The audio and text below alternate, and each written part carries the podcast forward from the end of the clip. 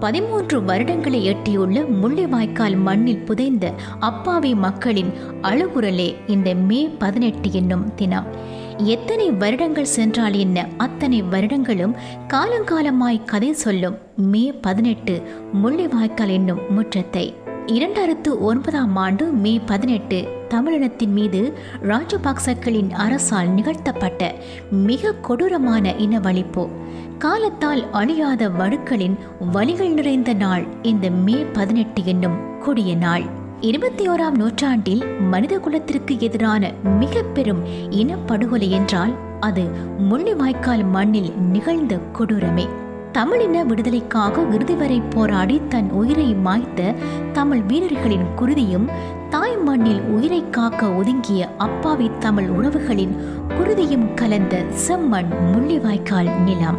அன்று தன் உயிர் காக்க வெட்டவழி மண்ணில் அடைக்கலம் தேடி தஞ்சமடைந்த அப்பாவி மக்களை ஈவிரக்கமின்றி கொன்று குவித்த கொடூரத்தின் விளைவே இன்று ராஜபக்சக்களின் அவலநிலை மனிதநேயமின்றி அப்பாவி மக்களை கொன்று குவித்துவிட்டு போர் வெற்றி என கொண்டாடிய ராஜபக்சக்கள் இன்று குடும்பத்தோடு அடைக்கலம் தேடி அலையும் காட்சி கொடூரமாக இறந்த தமிழ் மக்களின் சாபமே.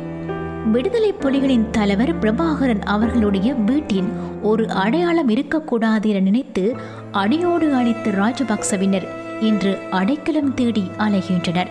வினை விதைத்தவன் வினை அறுப்பான் என்ற பழமொழிக்கு இணங்க தமிழினத்தை வேரோடு அறுக்க நினைத்து அராஜகத்தை கட்டவிழ்த்துவிட்டு அப்பாவி மக்களுடைய அவலக்குரலை காது குளிர கேட்டு ரசித்த ஊழல் நிறைந்த ராஜபக்சக்கள் அரசின் இன்றைய அவல நிலை அன்று எட்டு திசையங்கம் கேட்ட தமிழர்களுடைய அவலக்குரல் அருகில் இருந்த பெரும்பான்மை மக்களான சிங்களவர்களின் காதுகளில் அப்போது விழவில்லை. வேடிக்கை மட்டுமே பார்த்தனர். ஏன்? மனிதர்கள் என்பதை விட அவர்கள் தமிழர்கள் புலிகள் என்ற எண்ணம் மட்டுமே அவர்களுடைய மனதில் ஓடியது. அயல் நாடுகளுக்கு நாட்டை விற்கும் இனவரி பிடித்த ராஜபக்ச அரசின் ஆட்சியில் அகமகிழ்ந்து வாழ்ந்தவர்கள் சிங்கள மக்கள். கடந்த காலங்கள் தமிழர்கள் பகுதியில் வன்முறை இனவழிப்பு எவ்வாறு உருவானது என்பதும் தற்பொழுது சிங்கள மக்கள் உணர்ந்திருப்பார்கள். உலகம் வேடிக்கை பார்த்த இருபத்தி ஓராம் நூற்றாண்டில் மிக பெரும் மனித குலத்திற்கு எதிரான இனப்படுகொலை முள்ளிவாய்க்கால் மண்ணிலேயே நிகழ்ந்தது என்பதை மறுக்கவும் மறக்கவும் முடியாது. சாந்தியடையாது தவித்து அந்தரத்தில் தொங்கிய அந்த அவலக்குரல்களின் ஆத்மாக்களின் நிழலே படுகொலையை மறைக்க நினைத்த ராஜபக்சவினரின் தற்போதைய நிலை. ஆனால் முள்ளிவாய்க்கால் படுகொலை தினம் என்றும் தமிழர்களுடைய நெஞ்சில் அணையாது எரியும் பெரும் நெருப்பு. எத்தனை தடைகள் விதிக்கப்பட்டாலும் இந்த நெருப்பை எவராலும் அணைத்துவிட முடியாது. ராஜபக்சக்களின் ஊழல் வினைத்திறனற்ற நிர்வாகம் போன்றன சிங்கள மக்களால் சிங்கள மக்களுக்காக மட்டுமே அமைக்கப்பட்ட அரசாங்கம் படுதோல்வியை கண்டிருக்கிறது.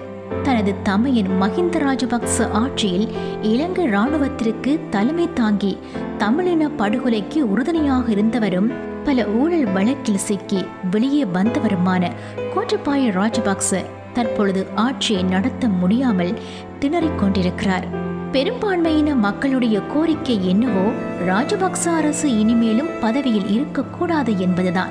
அதற்காகவே ஒரு மாதத்திற்கு மேலாக போராட்டங்களை நடத்தி வருகிறார்கள். இந்த வேளையில் ராஜபக்சக்களின் ஆட்சி மீண்டும் எழுச்சி பெறவே ரணில் விக்ரமசிங்க பிரதமராக நியமிக்கப்பட்டுள்ளதாக அரசியல் பிரமுகர்களும் ஆர்வலர்களும் கூறுகின்றனர்.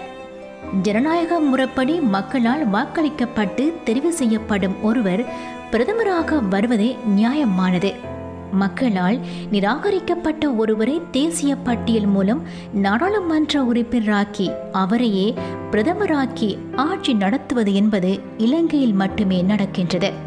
எந்த ராஜபக்சவினர் தேவையில்லை என மக்கள் நிராகரித்தார்களோ அவர்களை மீள அரியணை ஏற்றவும் இதே போன்றதொரு அதிகார துஷ்பிரயோகத்தை பயன்படுத்தவும் வாய்ப்புள்ளது என அரசியல் அவதானிகள் கூறுகின்றனர்.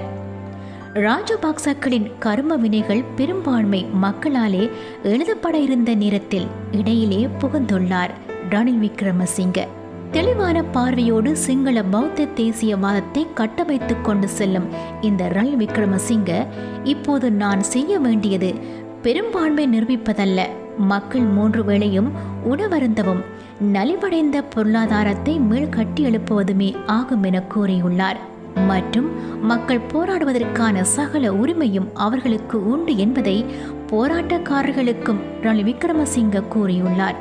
அவ்வாறு கூறியுள்ள ரணில் விக்ரமசிங்க தமிழர்கள் பகுதியில் சிங்கள ஆதிக்கத்தினால் அழிந்து போன தங்கள் உறவுகளின் ஆத்மாக்களுக்கு வருடா வருடம் கடின மனவலியோடும் சிங்கள இராணுவத்தின் அராஜகத்திலும் போராடி தீபமேற்றி முள்ளிவாய்க்கால் நினைவேந்தலை மேற்கொள்ளும் தமிழ் மக்களுக்கு சுதந்திரமான நினைவேந்தலுக்கு வழிவகுத்து கொடுப்பாரா புதிய பிரதமர் ரணில் விக்ரமசிங்க.